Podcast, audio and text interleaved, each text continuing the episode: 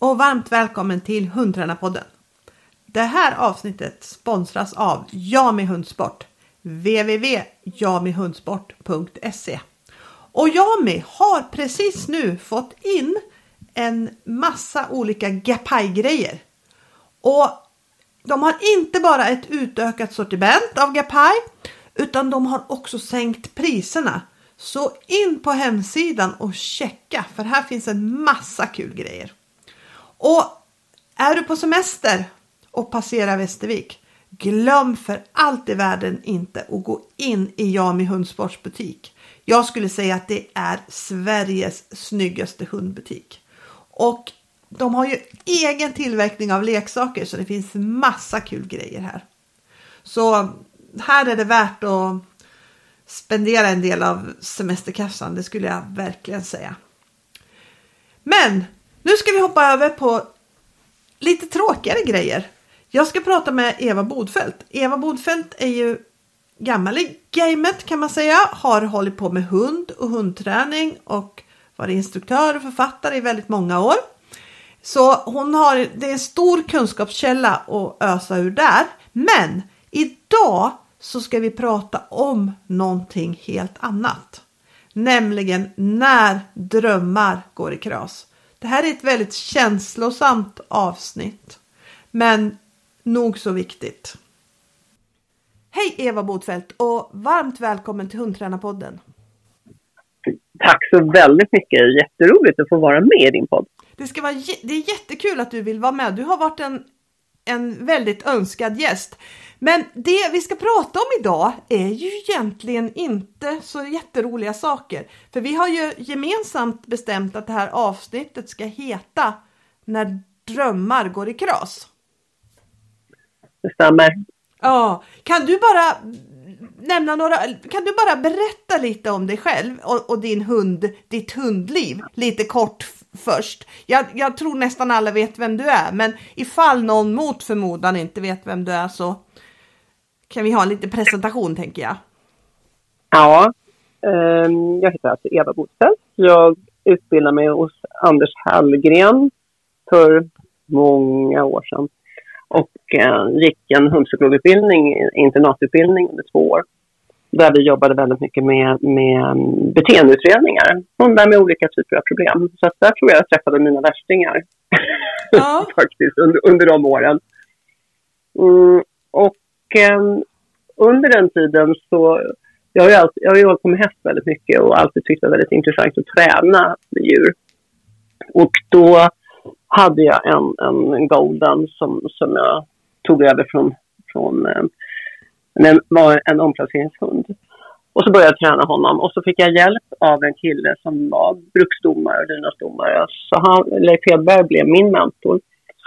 Och... Um, Och så kom jag in på tävlandet och tyckte det var jättespännande. Och haft en del hundar då som jag tävlar på det lidande bruks med.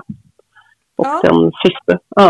Och du är ju instruktör och du har ju varit instruktör eh, redan på den tiden. När det nästan inte fanns några som jobbade enbart med hund. Det, det, det är ju, den, idag finns det ju många som jobbar med hund. Men, men då när jag började träna hund då... då Då, då tror jag kanske de som, som, som levde på hundträning att man kanske kunde räkna alla på en hand typ. Ja, absolut. Nej, vi var inte alls många och eh, var ju ganska illa sedda dessutom i början. Jag har ju alltid varit med i S P K, men det var inte populärt inom S P K heller. Så att det, var, det var allt ifrån att, att, att jobba som hundpsykolog var ju också sett väldigt snett över axeln och, och dåtidens träningsmetoder såg annorlunda ut. Så när man började prata om inlärningspsykologi och använda klicker och sådana saker så, så var det ganska många höjda ögonbryn. Jag minns första gången jag tävlade tror jag med min golden och det var ju som sagt väldigt många år sedan. Då gick han med ögonkontakt och då var en person som kom fram till mig efteråt och sa så där kan han inte gå. Ja, hur då tänkte du? Ja, men om han ska gå på det där viset så, så tänk om han går in i en stolpe. Oh, herregud. Och så tänk, ja, och så tänker på den enorma utveckling som har skett under de här åren. Ja, och, jag, och jag, jag känner igen det där jätteväl. För, för jag, jag, jag har exakt precis samma liksom erfarenheter som du har. Fast jag tror jag kom in i gamet aningen senare än vad du gjorde. Och ja. jag gick faktiskt eh, någonstans eh, någonstans då när, man, när, när jag var med på min brukshundsklubb som, som på den tiden var en otroligt omodern eh, hundklubb. Alltså när det gällde ut, ut, träningssynpunkt så var det otroligt omodernt. Så efter ett tag så började man ju ana att det kanske fanns lite mer att hämta ut, utanför då. Och då tror jag ja. en, en av de första kurserna då så gick jag kurs för dig. Och då var vi på eh, Stockholms häst. Ridderstadion. Ja, exakt. Och när jag städade i några lådor för ett tag sedan, då hittade jag faktiskt mina anteckningar därifrån. Så det var väl lite kul.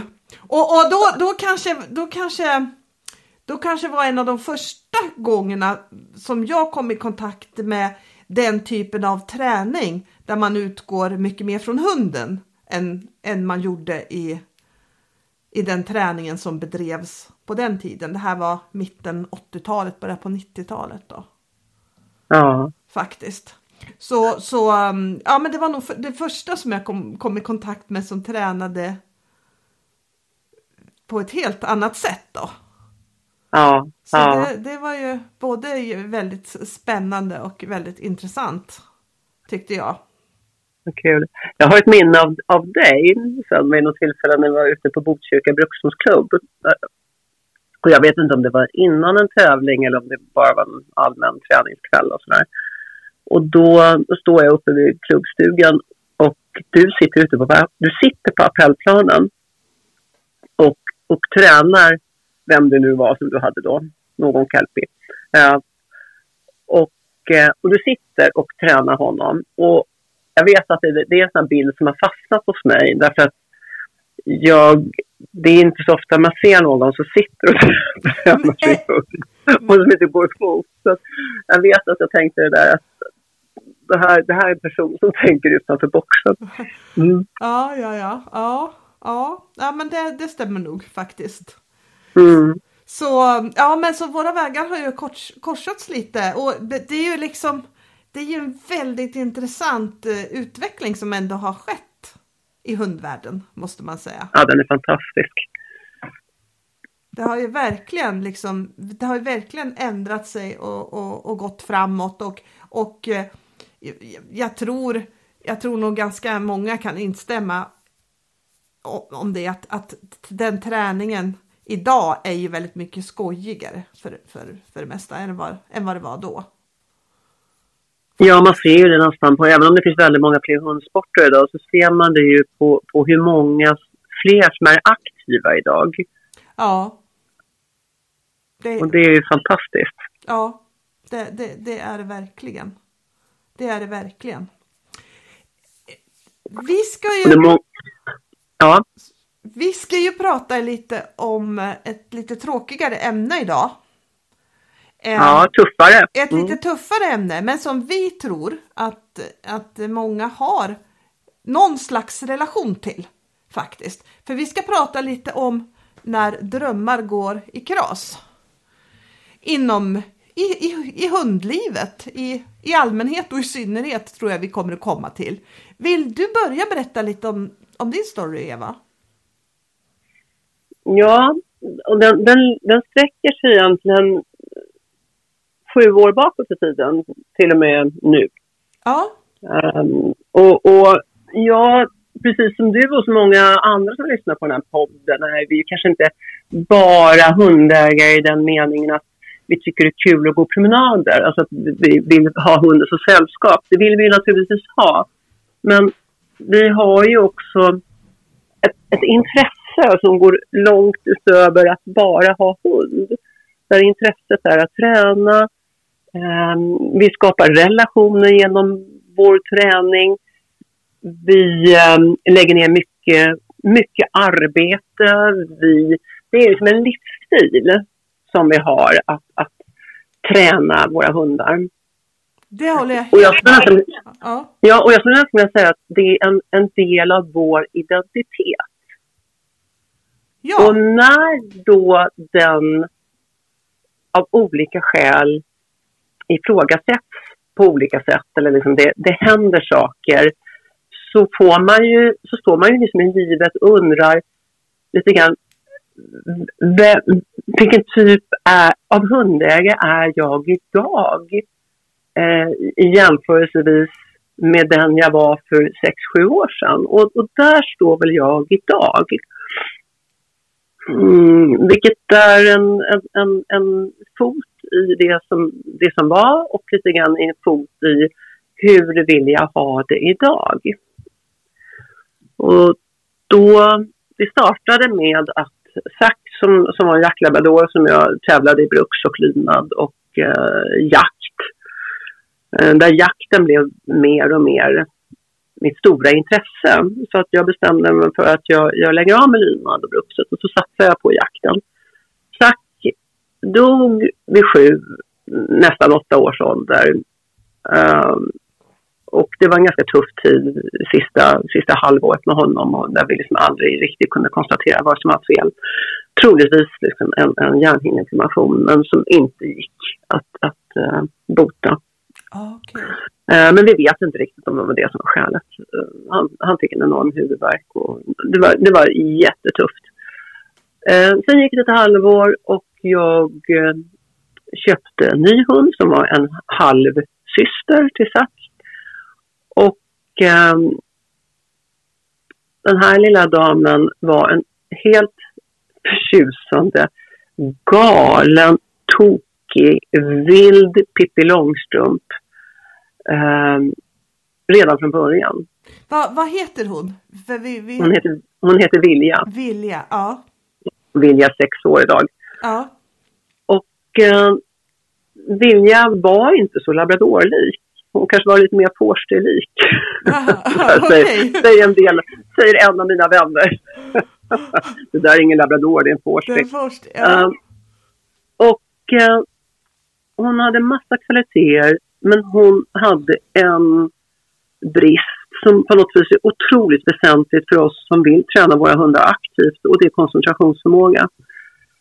Och jag slet och jobbade, och jag tycker, jag tycker jag är en En påhittig person. Jag tycker att jag har lätt att, att kliva utanför boxen och se saker från en annan synvinkel.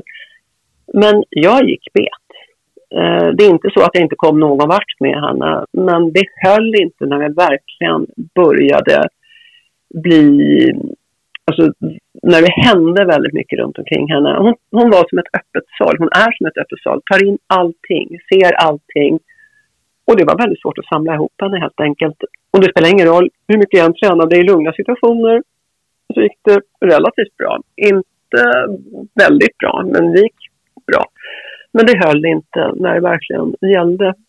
Och eh, det var väl det var väl på sätt och vis ganska intressant för mig. För jag har någonstans tyckt att det, eh, det blev ganska lätt. Jag har inte, jag har inte alls samma tävlingsintresse som du. Och jag önskar att jag hade det. Men, men jag har inte det. Jag tycker, jag tycker att det är kul att pula och, och eh, lära in saker och sådär. Men, men jag har inte riktigt den där driven som jag ska börja över tävla. Men, men i, eh, jag, jag insåg här att jag får helt enkelt tacka för mig och säga att här får jag ta beslut. Antingen placera om henne. Eh, Eller så fortsätter jag försöka köra henne över hennes förmåga och även över min egen förmåga. Därför att jag kände att här räcker inte min kunskap till. Jag, jag löser inte det här. Eh, vilket skapade en otrolig frustration hos mig själv. För det fick, jag fick ju liksom börja ändra lite grann min egen bild av mig själv som tränare. Och sen någonstans så var det sista liksom att jag placerade om henne då. Eh, och skaffade en annan hund. Och... Eh, Hon, hon är en så otroligt intressant individ. Um, så att jag bestämde mig för att det vill inte jag. Jag behåller henne och så får jag skaffa en till hund istället. Ja. Mm. Och, um, men det var, det var en tuff insikt, men också en nyttig insikt. Och jag har lärt mig så otroligt mycket av henne, fast det inte blev så som jag tänkte mig. Uh, Därför att i min instruktörsroll så, så lärde jag mig så mycket av en hund som var så pass annorlunda. Och ja. Där jag får anpassa mig, för att det ska fungera så måste jag anpassa mig mycket mer till den personlighet hon har. Och eh, hon mår allra bäst när hon tror att hon tränar mig. Så jag får vara lite klurig. Ah, okej. Okay. Mm. Men, men, men liksom märks det här, märks det liksom i all slags träning och märks det i vardagen också? Eller är det mer när du tränar mot liksom specifika mål som i jakt eller hundsport eller något? Det, det är framförallt de här specifika målen, och det är framförallt när det handlar om moment som, som kräver hen, mycket mer lydnad. Ja. Eh, som kräver hennes uppmärksamhet och som framförallt kräver samarbetsvilja. Eh, det verkar som att det är så pass tufft för Hanna. Det är så, det är så, det är så komplicerat och så avancerat för Hanna. Eh, det här är min... naturligtvis min helt personliga tolkning, och man är ju definitivt inte objektiv när det gäller sin egen hund eller sin egen, sin egen eh, tränarinsats. Men om jag jämför henne med alla hundar jag haft, så, säger jag, så skulle jag vilja påstå att det är så pass krävande för henne att koncentrera sig på att, att lyda och lyssna mig på sig. Så att hon håller inte ihop, hon orkar inte en längre stund. Ja, däremot så är hon fantastiskt duktig på, på självständigt arbete, som ofta jag upplever den här typen av hundar är. Hon söker som en gud, hon kan jobba hur länge som helst. Så att det självständiga arbetet, som liksom egentligen handlar mer om instinkter, det, det, är, hon, det är hon jätteduktig på. Aha, okej, okay, okej. Okay. Ja. Mm. Mm. Så... Um, Och ja. märkte, märkte du det här tidigt då, eller kom det lite senare? Ja. Eller? Nej, jag märkte det väldigt tidigt. Det var två ganska påtagliga karaktärsdrag. Dels det att hon, att hon jagade allting som var rörligt. Alltså dammkorn, allt möjligt som rörde på sig. Så hon, hon har en, däremot saker som ligger stilla är inte speciellt intressant, men allting som rör sig. Så hon kunde sitta och följa fåglar på hundra meters håll om de, om de flög i luften. Hon, hon kunde titta på en liten fluga, hon kunde titta på dammkorn. Så att väldigt, väldigt ja, väldigt fokuserad på någonting som är i rörelse. Ja. Sen, sen hade hon också även tidigt en, ett eh, ganska stort, jag skulle säga att hon har ett resursförsvar, men att som hon aldrig har liksom fått möjlighet att utveckla, eftersom jag sa P för det. Men, men det blir påtagligt tillsammans med andra hundar. Om man till exempel står på en linje eller någonting, så verkar det som att det är fruktansvärt jobbigt för henne när andra hundar ska hämta saker. Så att det, det tar väldigt mycket kraft av henne att konkurrera om en och samma resurs, som det ofta blir med retrieverna. Um, och jag tror att det gick väldigt mycket energi i, i det, um, i de situationerna för henne. Och då kände jag så här att det, det är inte värt. Det är inte värt att lägga ner det arbetet. För jag, jag är inte så säker på att hon egentligen tyckte att det var roligt, utan jag tror hon blev ganska stressad av de här situationerna. Um, Så, men, men det är ju alltid så, det är alltid så när man liksom är intresserad, man är liksom jag, och jag tror det också är ganska självkritisk till sig själv och sin egen insats. Jag vet ju inte om någon annan hade lyckats mycket bättre, och det lär jag ju aldrig få svaret på, eftersom jag valde att, att, hon, att jag helt enkelt hon får vara som en aktiv sällskapshund istället. Ja, ja. Jo, men så, men så, så, så är det, och det, det är väl någonting som alla liksom, som tränar hund funderar på. Liksom, kanske hade jag kunnat gjort någonting bättre, eller hade jag kunnat gjort någonting annorlunda? Och, ja, det, ja. Det, det tror jag, det, det frågar vi oss ju, väl alla om allting där, som man inte får till som Precis. Man vill. Och, och samtidigt så blir det, kommer man till en punkt där man, där man måste ställa sig frågan: när tycker jag inte att det är kul att prova längre? När känner jag att jag har tömt ut eh, mina, min, min, min fantasi? Eh, och hur mycket jämfört med tidigare hundar är jag villig att lägga ner för att se det här som ett experiment? Och var någonstans får man liksom, kanske sätta gränsen och säga att nej, men jämförelsevis med andra hundar jag haft så är det så här så pass mycket knepigare att få till samma resultat. Eh, och det där känner jag, det har också varit en viktig insikt i att hur mycket, hur mycket arbete ska jag lägga ner om jag då jämför med, med som sagt tidigare hundar. Eh, och det där är ju bara individuellt. Jag, jag lade ner ganska många år, alltså typ fyra, fyra, fem år innan jag kände att nej, men nu orkar inte jag längre. Nu, nu har jag gjort mitt. Och det är ju alltså verkligen när drömmar går i kras. Men, men är det också en insikt någonstans att, att så länge jag tycker att det är roligt att prova, så länge jag känner att åh så spännande att prova det här, så tror jag att då kan man hålla på. Men om man kommer till den punkten där man känner att nu är det inte roligt längre. Och jag har ju varit med om, jag har pratat med andra människor aktiva i hundvärlden som där jag ser att det nästan går till att, att, att de förlorar hela, hela sitt grundläggande intresse för att träna hund. Det försvinner därför att man, man hamnar i en negativ loop hela tiden där, där man också skuldbelägger sig själv. Ja. Därför man kan alltid göra bättre. Så att det blir någon blandning mellan också att man har höga förväntningar på sig själv. Man tycker man har lyckats tidigare. Eh, man borde kunna få till det här. Eh, och ibland i omgivning också kan vi hjälpa till med det och säga att de, de, det är inte alltid de uppfattar situationen. Eh, det kan ju ibland med de här hundarna när man liksom har lite erfarenhet se ut som att ja, men det här går jättelätt i vissa situationer. Men arbetet bakom att man har kommit dit är så ofantligt, det är så ett långt steg. Man får jobba så mycket för så lite. Ja. Och, och, och den här gränsen någonstans där man, där man faktiskt tappar sina drömmar, man tappar det här, man, man tappar glädjen, man tappar, tappar det som är så fantastiskt med hundträningen.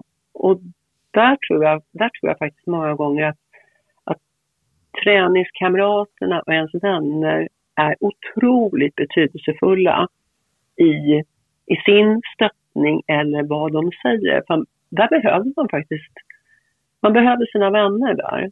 Ja, eh, det är helt det... sant. Det är helt sant. Ja. Och sådana som man litar på och som, som faktiskt kan eh, hjälpa en att resonera och tänka och hjälpa en att se. Precis. Vad man själv ser kanske. Eller ibland andra saker. Ja. Ja, det kan ju vara bådehållande, för ibland kanske är det så att man, att man faktiskt finns vägar att gå. Men det är fortfarande så att de här personerna måste man ha en tillit till. Och ibland är det ju faktiskt bättre att pers- kanske personen säger att nu har du hållit på så här x antal många år. Och hur länge ska du hålla på egentligen? Och, och kanske just också tänk, säga så här, hur glad är du? Hur roligt tycker du att det är med att träna hund idag? Eller har du ändrat anledningen till att du fortsätter? Är det för att du säger till dig själv att det här ska du lyckas med? Så istället för att du går på en dansbana med din hund med glädje och allt, med ett skratt och att det, den här känslan av att det, ni är en enhet, så kanske du går genom gyttja. Du, du, du kämpar dig fram, men någonstans när du stannar upp så kanske du också har, när du tittar i spegeln, inser att det här är inte roligt längre. Och där tror jag man kan behöva hjälp med sina vänner. Eller av sina vänner. Ja, och jag brukar tänka så här att liksom skiljelinjen där, det, det, det är liksom, vad gör träningen med den? Ger den energi eller tar den energi? Ja. Den tycker ja. jag är en ganska bra sån här linje. Väldigt bra. Ja. För, för när, när det inte längre... Men eh, hur kändes det när du hade tagit det här beslutet? Och kändes det skönt eller kändes det tomt? Eller vad hände då? Det kändes... Det var en stor lättnad. Men då hade jag gjort som så innan att jag... Jag, eh, jag köpte en till hund när, när Vilja var två år. Som hette Tesla. Ja. Och Tesla var... Hon var som en liten border collie i labradorformat, nitton kilo tung och en, en hund som hade en otrolig kapacitet när det gällde att, att kommunicera och Alltså det som vi behöver, samarbete och så vidare. Så att där fick man ju nästan dra i handbromsen för att inte det skulle... Det, det, det var, det var en sån vansinnigt rolig resa med henne. Så att när hon var åtta, nio månader så stod de ungefär på samma utbildningsnivå. Ah, okej. Okay. Ah. Ja, och eh, jag tog det ändå lugnt med henne och så vidare. Men när hon... Och så skulle jag starta henne på... Eh, i, i, eh, i retrievervärlden så har man ett, ett, ett årligt unghundsmästerskap där hundar under två år får starta. Och det kommer människor från hela Skandinavien. Och det är något sån här, ett working test, det vill säga det är fem stationer där, där som är upplagda på olika sätt. Man ska hämta en apport och det är skott och det är en, inte så långa avstånd, men det är väldigt kluriga uppgifter många gånger. Så det är krävande både för hunden som ska hålla ihop så många timmar och byta station, och det är mycket människor och hundar och skott och så vidare. Så det kräver ganska mycket av hunden, och det kräver framförallt att man måste ko- kunna koppla av mellan stationerna. Och eh, två veckor innan så märker jag när jag är ute och tränar, för man kastar rapporter och, som, som det är markeringar, man kastar rapporter på olika sätt. Ja. Och då märker jag på Tesla att hon börjar övermarkera. Hon, hon börjar springa och hon är inte fokuserad. Så jag sätter mig ner och funderar. Och jag är en person som jag, jag har en Jag har aldrig tävlat mot andra. Jag har alltid tävlat mot mig själv. För mig är en tävling, det är bara ett sätt för mig att ta reda på var jag står i träningen. Så att tävla mot andra, det har inte funnits i min, i min värld. Men nu hade inte jag tävlat på så många år. Eftersom det gick rätt många år och jag kom inte ut med Vilja. Eh, och för första gången någonsin så kände jag så här att nu vill jag. Nu vill jag slå andra. Jag vill komma ut och tävla. Ja. Och då när hon började övermarkera på det här viset så tänkte jag så här, nu är Skandinaviens hela eliter med sina unga hundar. Hur ska jag uttaget kunna att vara med i matchen? Och då bestämde jag mig för att, att tänka så här, att, att konventionellt så, så kastar man ju då, man kastar rapporter, hunden ska titta. Men det är också det här som är problemet. Därför att man drar upp stressen så mycket på hundarna. Man drar upp jakten så mycket. Och då riskerar man att förlora fokus och sin balans i hunden. Och man kan göra på olika sätt. Man kan vänta med att skicka dem. Man kan flytta på sig och skicka från ett annat avstånd och så vidare. Men faktum kvarstår att, att det, det, ju fler gånger man har kastat den här porten, desto mer så får man en pinngalen hund.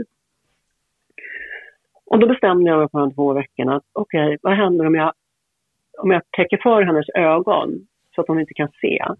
Och så använder jag, jobbar jag bara med hörseln, bara med hennes hörselsinne.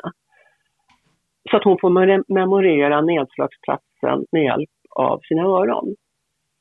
Och så tänkte jag att det är värt att prova det. Ja. Så jag, under, två, under två veckor så kastade jag, eller så kastade andra till mig, och så testade vi olika avstånd att hur långt kan hon höra ett nedslag beroende på vind och så vidare. Och så gjorde jag det i två veckor. Och sen åkte jag till det här ungdomsprovet. Och, och hon kom tvåa bland hundraåttiotre hundar. Oh shit. Och, ja. Ja. Och det tror jag är en blandning mellan att hon var, hade en fantastisk balans och, och en, framförallt en fantastisk balans. Och sen den här träningen, att jag inte drog upp någon stress genom att hon fick titta, utan hon helt enkelt fick lyssna, vilket innebar att hon blev mycket, mycket mer fokuserad att springa ut mot en specifik plats. Hon jobbade mycket bättre när hon väl kom ut till den platsen. Hon hade ingen stress eller någonting, utan hon gick ner i ett mycket, mycket lugnare tempo och, var, och arbetade mycket mer systematiskt med sin nos. Ja. Och det här var så spännande. Um, så att den här hunden var ju alldeles, alldeles fantastisk. Ända tills hon började halta. Ja. Ett år senare. Ja. Då haltade hon och eh, jag gjorde som de flesta andra. Man går till en fysiot- fysioterapeut. Och eh, som säger att man ska ha hunden i koppel i en månad och sen komma tillbaka. Och för att göra en lång historia kort så slutade jag med att hon hade en fullkomligt en armbåge som inte gick att göra någonting åt. Aha. Så jag fick ta bort henne. Åh, oh, herregud. Ja. Och, och, och då tror jag oavsett vad, det är så lätt att säga många gånger att glöm och gå vidare, det finns nya hundar. Men jag tror att alla som har upplevt ibland när man, när man tävlar och tränar och haft, är lite äldre, man har haft ett antal hundar, så tror jag man har haft den där hunden som, som här som man tror på en handske. Ja, som, där som man där. Synkar som det perfekta förhållandet. Ja. Och hon var en sån. Ja. Och det, det gör att ja. Den där dunken i ryggen om att gå vidare, den är inte så lätt. Därför att det handlar, inte, det handlar också om en ytterst begåvad hund. Och det är precis att man får smaka på det mest perfekta. Att det här var en hund som, som var utöver eh, de allra flesta. Det var en hund som hade, som hade otroligt lätt för att lära. Och det var en, en hund som hade en fantastisk generaliseringsförmåga. Att det spelar ingen roll om hon bytte miljö, så visste hon i alla fall vad hon skulle göra. Och det tycker jag någonstans är många gånger kännetecknande för de här hundarna som, som på något vis, som vi kanske önskar, de här väldigt, väldigt begåvade hundarna utifrån vad vi vill ha dem till. Det kanske inte skulle passa någon annan, men vi som är, tränar våra hundar väldigt mycket behöver de här egenskaperna. Ja, utan, uh, utan tvekan, för det gör ju livet så otroligt mycket enklare, om man säger så. Eller det gör hundträningslivet så otroligt mycket enklare, absolut. Ja, man, man kan fokusera på det man, man vill göra, och det är tillräckligt svårt det många gånger att utbilda en hund eh, till elitklass och som, som kan prestera på hög nivå. Så att det är en utmaning i sig, men, men att en hund dessutom som har väldigt lätt för att förstå. Uh, gör det ju skapa, det är ju en sån otrolig tacksamhet ja. Man känner att få möjligheten att få äga en sån hund ja. um, och, och det är inte det är inte snutet i näsan, det är inte så att ja, men det kommer en till sån, nej det gör inte det. Sen har alla hundar, man älskar sina hundar ändå oavsett, menar, jag älskar Vilja precis lika mycket som jag älskar Tesla, men, men just den här beundran inför de här enorma kvaliteterna som, ja. Som hon hade. Det är ju, det är ju en sorg. Alltså egenskapen att, att, att, att, att det avslutades, hennes liv avslutades så fort. Det är en otrolig sorg att, att vi inte fick pröva att, att se hur långt kunde vi nå. Nej, just det. Just det. Ja. Ja. Jag förstår, jag förstår hur ja. jag förstår känslan, eller jag förstår upplevelsen liksom. Det tror jag. Ja, vi är många som har hund som kan kan kan sätta oss in.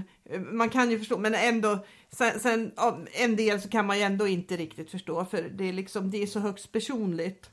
Sådana här ja. Saker också liksom. För det är varje varje liksom katastrof är ju en egen en personlig historia, om du förstår ja. Vad jag menar. Absolut, absolut.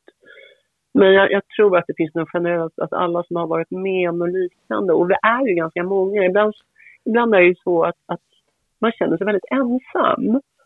Uh, man tror att det är bara, det är bara mig det drabbar. Du vet, om du vet de svartaste stunderna. Ja. Ja, det, det drabbar ju ingen annan. Och sen när man lyssnar runt så ser man ja, men jag tog bort trehundra på raken och jag gjorde det och den blev sjuk när jag var ett år och den blev sjuk när jag var två år och så vidare. Så vi är ju ganska många och, och jag tror att vi känner många som, som, som man, man brukar säga, du har jäkla otur. Ja, det, det... Jo, men det har helt rätt. Man känner ju ett antal som har haft hyfsat många hundar som det har hänt saker med också för den delen. Ja. Faktiskt. Um, och nu när man kan följa med på Facebook så är det ju så ser man det ju lite då och då faktiskt. Ja. Och vi, vi, pratar, vi pratar ju ändå inte så ofta om det här, för att det, alltså de, de känslor vi väcker när liksom hundar dör på det här viset, och lite grann också kanske att man får en hund som, som man helt enkelt får ge upp med. Men det är ju någonstans att, att man ähm, man blir man blir ähm, det finns någon skuld i det här. Det finns liksom någon skuldkänsla i så här. Att varför blir det så här? Och det, jag tror att det är väldigt lätt många gånger att, att om man upplevt det här så riskerar man att hamna i en liten negativ spiral. Och där tror jag att ens träningskompisar och ens vänner har en väldigt, väldigt stor betydelse. Att liksom dra upp en ur det här kloaken som man hamnar i kanske under en period eller bitvis. Uh, jag, um, jag var hos Saks uppfödare då, för, bara för ett par dagar sedan, och då satt jag väl och tyckte synd om mig själv där och sa att nej, det blir ingen mer hund. Det blir ingen. Och då tittar Ann på mig stint. Mm. Och så säger hon så här: det vore väl väldigt synd om du inte skulle skaffa en till hund. Och så, så, så plänger hon en stund till och så säger hon så här: jag tänker på alla människor där med sorg i familjen. Det, mannen dör, barnen dör och så vidare. Du är inte ensam om det här. Så, de sa vi inte riktigt på det viset, men hon sa så här: så kamma till dig nu och, och cheer up och se till att naturligtvis går att ha en hund till. Och den, den där sparken i rumpan av någon som liksom kunde sätta ner foten på rätt sätt och säga så här: det är klart att du ska ha en hund, tro på dig själv. Därför ja. att man, får, man blir lite, självförtroendet blir faktiskt lite naggat i kanten. Och, och då är det så skönt att ha faktiskt en vän som säger att det är klart att du ska skaffa en till hund. Det vore väl en fruktansvärt om inte du skulle fortsätta träna hund. Och det är precis det man kan behöva. Den där, den där liksom sparken i rumpan av någon som faktiskt säger: du, du är bra, fortsätt. Ja. Ja. Ja, för som sagt, det, man är nog långt ifrån ensam om, om, om, om den här situationen faktiskt. Ja. Verkligen, verkligen. Och, och, men, men liksom, vad, vad, vad tänk, men när du säger att man har lite skuld i det, vad, vad tänker du liksom att du skulle ha för skuld i att hon hade en skadad armbåge liksom? Nej, jag, jag tror inte att det är det. Jag har, jag har ju, nu har jag en hund till som jag inte pratat om. Efter Tesla så, så tog jag ett halvår senare så tog jag en till valp. Och, eh, och hon mådde bra tills hon var sex sju månader, och så började hon halta också. Och det visade sig att hon är frirunkad runt om. Nej, det var många turer, men så småningom var ett år så rönkades hon. Och det visade sig att hon hade en nekros i armbågen, alltså inte någon vanlig osteokondros utan död benvävnad, och som gjort att hon har opererats. Och när det blir så pass flera hundar på raken, då kan man säkert hantera situationen på olika sätt, men jag, och jag tror inte att jag är ensam där heller, kan känna, till slut så börjar man titta sig i spegeln och säga: är det någonting jag gör själv?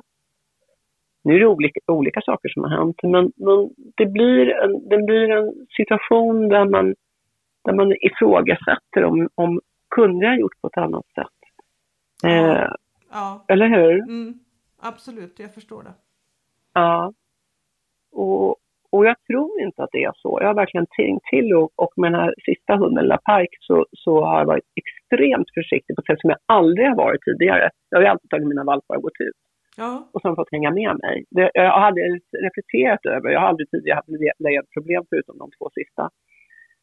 Um, men man blir försiktig. Man blir försiktig och man börjar um, kanske att, att, ja, att, att, att man får, man får en, en, en viss oro och rädsla som inte jag någon, alltså, som, som är som ett otrevligt inslag, ett otrevligt litet spöke i sitt stora hundengagemang. Ja. Att brottas med. Mm. Så egentligen kommer jag tillbaka till hela tiden egentligen att, att det blir, när man upplever det här så blir kamratskapet så otroligt viktigt, att man har stöd ifrån ja. andra. Ja. Därför att annars ska man ifrågasätta väldigt mycket av det man gör. Ja. Och då ifrågasätter man ju egentligen hela ens, hela ens stora liksom, livsintresse. Och vem är man då om man inte skulle ha det här? Nej, nej då, det, det är sant. Eller hur? Mm. Och då blir det en existentiell fråga liksom, där man liksom där man, där man liksom funderar.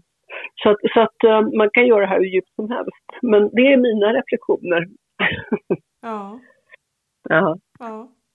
Ja, och som sagt, jag tror att eh, jag, jag har nog haft jag har haft turen och, och jag har nog inte haft någon hund som har blivit skadad mitt under karriären. Och jag, jag har peppar, peppar, peppar, peppar, peppar. Jag törs knappt säga det, men nog klarar mig ganska bra ifrån det här. Men som sagt, jag har ju flera kompisar som har råkat också ganska illa ut. Och faktiskt råkat illa ut med ett antal hundar av olika raser också för den delen. Liksom. Ja. Ja. Och, och, och, och faktiskt olika, olika saker. Liksom. Det har inte alls varit liksom, samma sak, utan det har varit... Ja, men o- olika saker som, som hundarna har, har blivit Precis. sjuka av liksom. Ja. Så, så, och det är ju, jag menar, och, och liksom det är ju, det är ju, det är ju tungt både på det personliga planet, värst på det personliga planet kan jag tänka mig liksom. För man har ju ändå, vi som tränar så här mycket med hundar, våra hundar, håller på så mycket med, vi har ju som regel en väldigt, väldigt djup kontakt med våra hundar. Ja, ja. Som, som Jag kanske inte, en del sällskapshundsägare har det, men jag upplever att många kanske inte har det. Eftersom man har hunden liksom runt sig så himla mycket liksom. Ja. Den blir ju som till slut så blir det ju en del av en själv liksom. Mm, precis. Faktiskt. Och på gott och ont kanske ibland. Och det, men, men, men det är ju så, det är så vi lever med våra hundar. Det är ju vårt, och det, det är en nödvändighet om man, om, det, om man ska lyckas. Ja, absolut. Och det är så, det är så man vill ha det. Men det är också det ja. som gör att det blir så otroligt sårbart. Liksom. Ja. ja. Faktiskt. Och, och en, en del hundar, även om du, som du säger, man liksom, jag har tyckt om alla mina hundar haft. De har varit liksom, det är ju personligheter. Men en del hundar kanske kryper lite mer under skinnet än, än, än vad andra gör. Faktiskt. Ja, jag, jag tänker att alltså, Vilja, även om inte jag har lyckats med henne provmässigt och sådär, så är ju hon otroligt mycket under mitt skinn. Hon är, hon är en fantastisk hund. Um, så hon har krypit un, under mitt skinn på ett annat sätt. Ja, ja. Där jag är med på att acceptera att nej, men det här, jag, jag, jag klarar inte det här. Det, det här jag, jag får bara stopp. Men det har ju utvecklat en annan typ av relation. Men, men det är ju fortfarande så att det är fortfarande så att mitt stora intresse att träna och prov, det sätts verkligen bokstavligen på prov när jag inte har en hund. När, när hundarna blir sjuka. Ja. En som inte går, går att träna med, två som är, som är sjuka. Och, och vår, alltså just det här, vårt, vårt intresse, det här som är vår livsstil, den blir ju satt på prov. Ja, ja det, det, det, blir, det blir den verkligen. Men vad tänker du om det just nu då? ja, just nu liksom... så håller jag ju på ja. just nu så håller jag på rehabbar Pike som över tre, tre månader tillbaka, och jag får kliva in i rehabvärlden.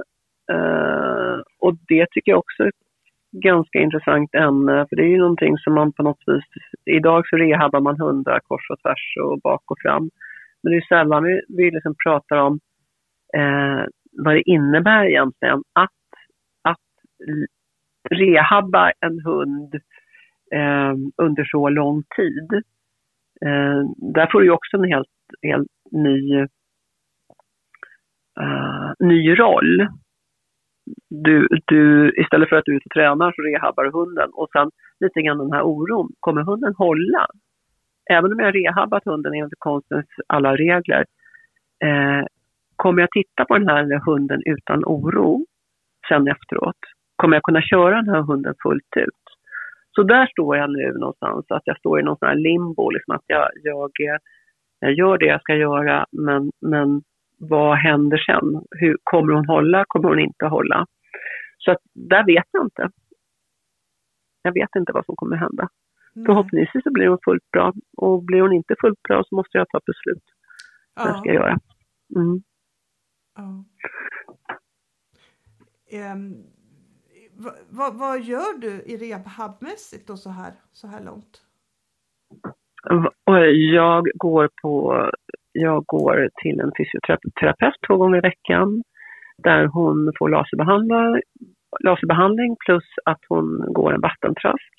Jag rehabbar henne själv två gånger om dagen, vilket hon tycker är jätteroligt. Jag kan absolut inte, jag, jag kan inte missa rehabben. Därför att efter varje måltid två gånger om dagen så står hon i dörröppningen i köket med lysande ögon. Dina små öron som är som en whippet-öron, inga labradoröron. Hon sticker mm. rakt ut och så stirrar hon stint på mig att nu kommer du hit. Och då le- reser jag mig lydigt upp. Eh, och jag kan ju alltså inte glömma bort det här. Det finns inte en chans. Och, så, och när jag kommer ut ur dörröppningen i vardagsrummet då studsar hon fram till tevagnen där de orangea halvbollarna ligger som hon ska stå på med både framben och bakben.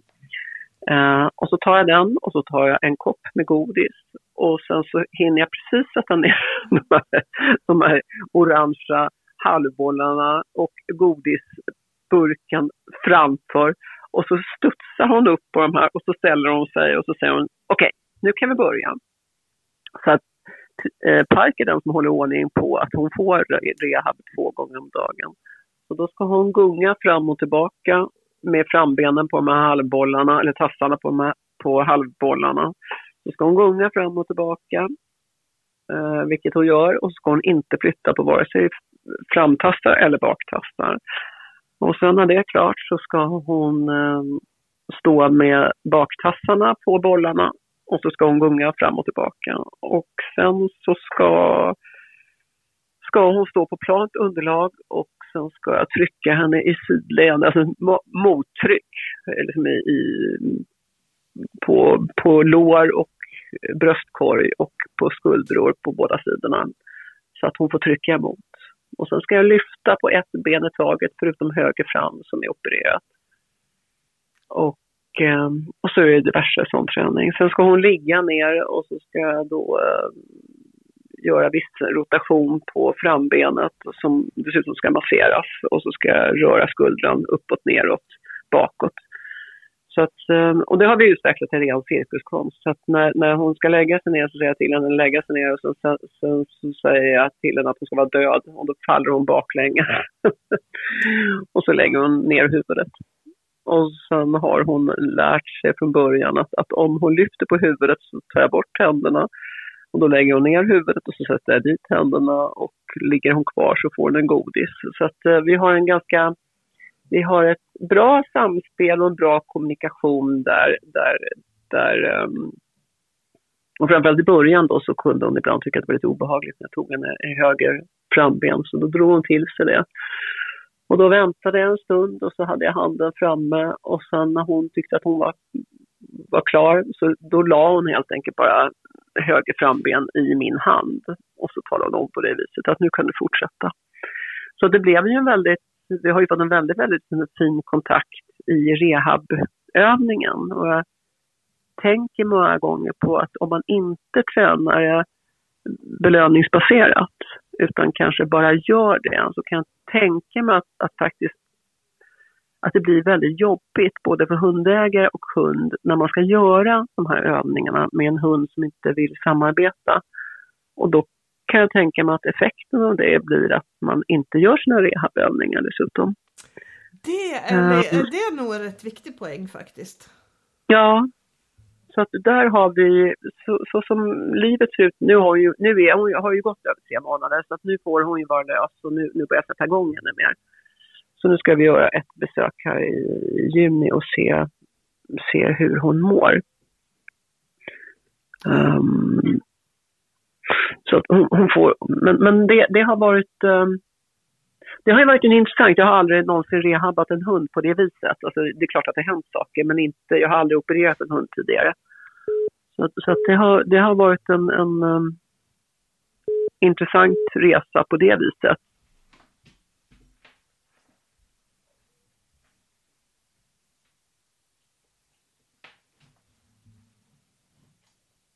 Mm. Men det har, det har varit intressant att rehabba en, en hund under så pass lång tid. Och jag tror inte, om inte jag hade tränat här belöningsbaserat så att hon ser det här som en ren mental aktivering, då vet jag inte om jag hade orkat hålla på så, så medvetet som jag har gjort. Att jag har gjort det två gånger om dagen. Dels därför att Pike själv har sagt att du, nu får du resa upp i soffan, nu, nu ska jag ha rehab. Men också att det har blivit en stund av där det faktiskt blivit lite snissigt, lite roligt. Och att just det här att hon hela tiden har kunnat påverka. Att, att har hon tyckt att det var jobbigt så hon dragit undan tassen. Och så har vi väntat en stund och sen så har jag haft min hand öppen och så har hon lagt tillbaka tassen och sagt att nu kan du fortsätta. Så vi har ju faktiskt utvecklat en, en väldigt fin kommunikation i just den här situationen. Det är ju perfekt. Ja. Och skulle hon nu bli helt frisk så vet jag ju någonstans hur jag ska köra in fjärrdirigeringen. Ja men precis, då har du ju en jättefin grund till det. Ja precis. Helt mm. klart. Ja. Helt klart. Jag skulle bara vilja liksom gå, komma tillbaka till det här lite grann med, med, med, med din vilja. Ja. Din, din hundvilja alltså. Ja. Men när du tog det här beslutet då att, att ja, men hon, hon får vara min hon får vara min fina sällskapshund eller vad man ska säga liksom. Hur, hur tänkte du mycket på de på andra alternativ och placera om henne till exempel? Ja, ja, det gjorde jag. Men jag klarade inte av det därför att, och det här är ju egentligen ganska fånigt. Det hade gått alldeles utmärkt. Det vet ju både du och jag. Vi vet att det går alldeles utmärkt att placera om hundar. Ja. Så att det är alltid egoistiska skäl av, av olika karaktär som gör att man inte tar beslutet. Jag, när hon var nio månader så hörde jag av mig till den person inom polisen i Stockholm som, som hade ansvar för hela verksamheten. Och så sa jag till Leffa att du, du måste faktiskt kolla på min hund. För jag vet inte riktigt vad jag har i snöret och jag måste få någon som är objektiv. Ja, så det får du komma tillbaka någon ett år så gör vi en eltest. Så då gjorde jag det. Eh, och hon gick igenom den med glans förutom lite grann på söket. Då tror jag faktiskt att hon upptäckte lite möss istället för att hon skulle leta efter bollen. Så att där fick hon nedslag. Men hon, hon som sagt, hon har en väldigt stor jaktinstinkt. Men hon var ju fullkomligt orädd. Och, eh, så att under fyra år så, så tjatade en kompis som är hundförare i Göteborg. Så sa hon, kan du inte släppa Vilja till oss? Kan vi inte få ta henne? Um, och um, nej, det blev ju samma svar varje gång och, och jag vet inte om jag tog, fattade rätt beslut. Det kanske var mycket mycket bättre där hon hade fått jobba med det som hon är så duktig på, att jobba med sin ord, så fullkomligt orädd på underlag och tar sig fram överallt och så vidare. um, och det, det, är, det är möjligt att för hennes skull att hon hade kanske blivit en fantastisk tjänstehund, men jag tycker att ja, återigen, det var mitt egoistiska beslut att, att behålla henne. Um, därför att hon är så hon är så speciell. Jag, jag, tycker, jag njuter jag njuter varje dag. Hon, är, hon, är, hon hittar på så mycket saker som, som, som är... Ja, hon har så stor betydelse för mig i mitt liv, så att jag, jag, jag kan faktiskt inte tänka mig någon, någon annan variant. Även om jag absolut har slitit med hår ibland och tänkt att det hade varit mycket bättre för henne att bli en, en sökhund inom polisen. Men eh, så blev det inte. Nej, nej. nej. Jag hade faktiskt för kanske, det kan vara två månader sedan, så hade jag faktiskt ett samtal med en kompis som har haft en hund som har varit väldigt små, svårmotiverad. Och ja. Hon har jobbat jättefint med den hunden. Det är inget snack. Hon har verkligen, mm. verkligen, verkligen jobbat med liksom att få fram led, ja. få fram motivation. Då. Men visst, det har blivit resultat, men det har blivit ganska... ganska mediokra resultat med tanke på arbete, med tanke på det fina arbetet som hon ändå har lagt ner. Ja, och då ringde, ja det är ju. Ja, ja, och då ringde hon till mig och så, och så sa hon så här att ja men jag ska, jag ska prova att gränsa av honom så får han vara i sovrummet ett par timmar innan vi ska träna och jag ska bara ge han maten när vi tränar och jag ska liksom mm. jag ska göra det här och jag ska göra det här och jag ska göra det här och då, då frågar hon liksom tror du att det här är bra idéer? Och jag bara, nej. Jag tror faktiskt inte det. Jag, jag, jag tycker att eh, kanske att det är att försöka för mycket. Jag menar, det finns ju många hundar som verkligen vill träna. Han, han, ja. han vill inte träna. Det är inte värt att liksom... Jag, jag tycker i alla fall inte det. Att det, det kanske är bättre då att placera om hunden än att begränsa ja. hundens liv så mycket. Bara för att man ska ja. få ut lite mer träning, kan man tycka. Precis, och, det här... Och, ja, och när jag sa det, då, då sa ja, nej, nej. Jag, jag, det var liksom, hon sa det direkt, nej, nej jag förstår. Det, det, det, det är verkligen så då. Och sen så placerade hon om den där hunden i alla fall. Och att han hamnade på ett jättebra ställe som passar honom perfekt. Och så fick hon sig en ny hund som vill träna minst lika mycket som hon vill träna. Så jag tror att det var ja. väldigt bra. Det tror jag också, för det, det är någonstans att det beslut man fattar riskerar ju att gå ut över hundens personlighet. Alltså att man, man kör över hundens personlighet. Den har inte den kapaciteten. Men vi ger oss inte för vi tycker att vi ska kunna lösa allting med träning. Och där har ju vi ett stort ansvar också. Därför att det är ju inte alltid att det blir roligt i slut. Nej. Nej precis, och då det, fin- det finns en gräns. Ja, ja, det finns en gräns kanske som man, och jag tror också att hon kände liksom, när det var någon som sa det så kände hon också, ja men nej, det, det här är ju egentligen ganska, ganska tydligt då. Och sen så kanske det har varit enklare, hon hade inte möjlighet att skaffa sig en hund till då. Så hade, hade man hade det, då, då, då kanske man kunde tänka att den kan ju bara, kan bli min lilla fina sällskapshund då, men, men hon hade inte den möjligheten då faktiskt. Mm. Men det, det där det är inga lätta beslut för vi man tycker ju om sin hund liksom. Man tycker väldigt mycket om hunden och, och det är de allra flesta fall och gör man inte det så blir ju beslutet mycket enklare men, men ja. det är väl återigen där, där man, alltså har man har man människor som man kan lita på runt omkring sig så, så kan man få hjälp med att fatta ett beslut och, och lite, liksom som du gjorde när du sa så här, nej jag tycker inte att det här är bra och det hör jag också att det var ju, det är en solklar risk för att man för vem skull gör man det här? Gör man det för sin egen skull eller, eller ska vi försöka se till att vi, att vi har hundar som faktiskt Um, det är ett sånt ansvar när vi ska träna en hund som kanske inte riktigt har den kapaciteten som vi vill att den ska ha. Det är ett sånt enormt an- alltså etiskt ansvar att hur långt ska vi gå innan, innan vi inser att det kanske, den här hunden kanske mår bättre av ett annat typ av liv. Ja. Um, det, det är viktigt.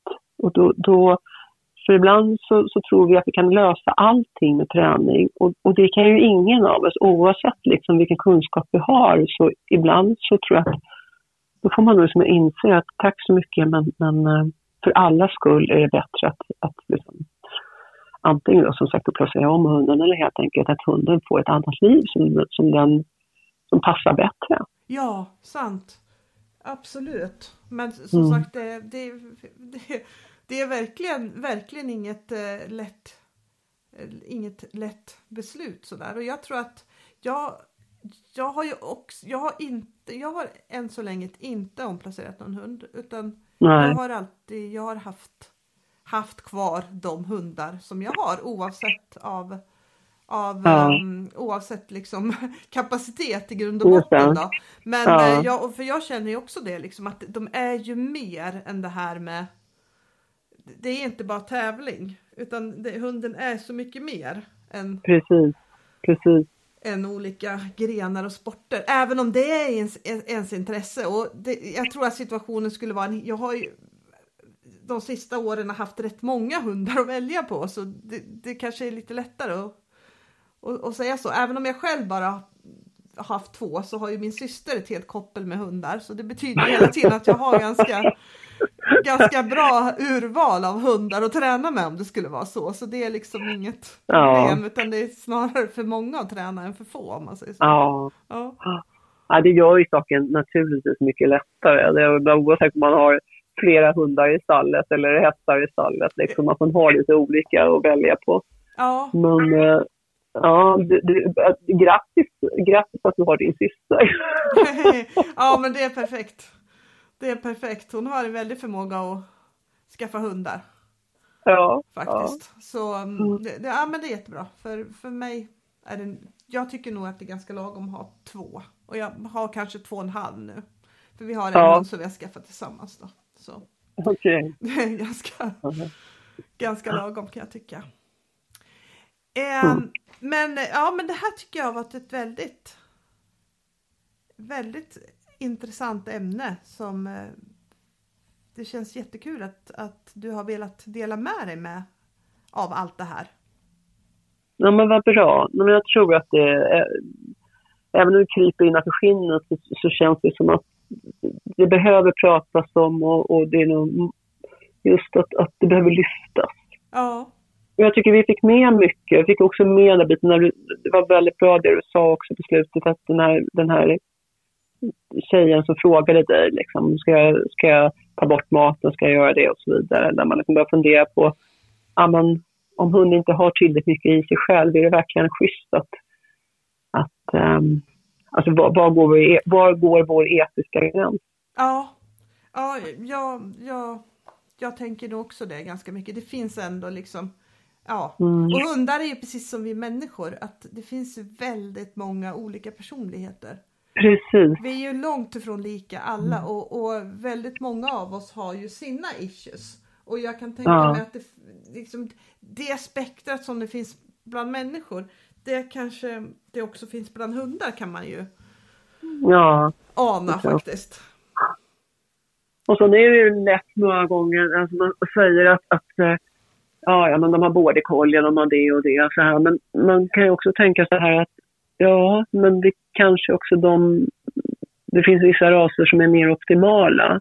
Och där man inte behöver låsa in dem eller göra massa saker för att de ska vilja träna. Eftersom det, det finns en självklarhet, precis som med, med som hästar. Du kan ju inte hoppa eh, V M eller den där. Liksom. Du, du, du behöver ju... Oavsett hur duktig du är, så måste ju ändå finnas en, en grundkapacitet i hunden.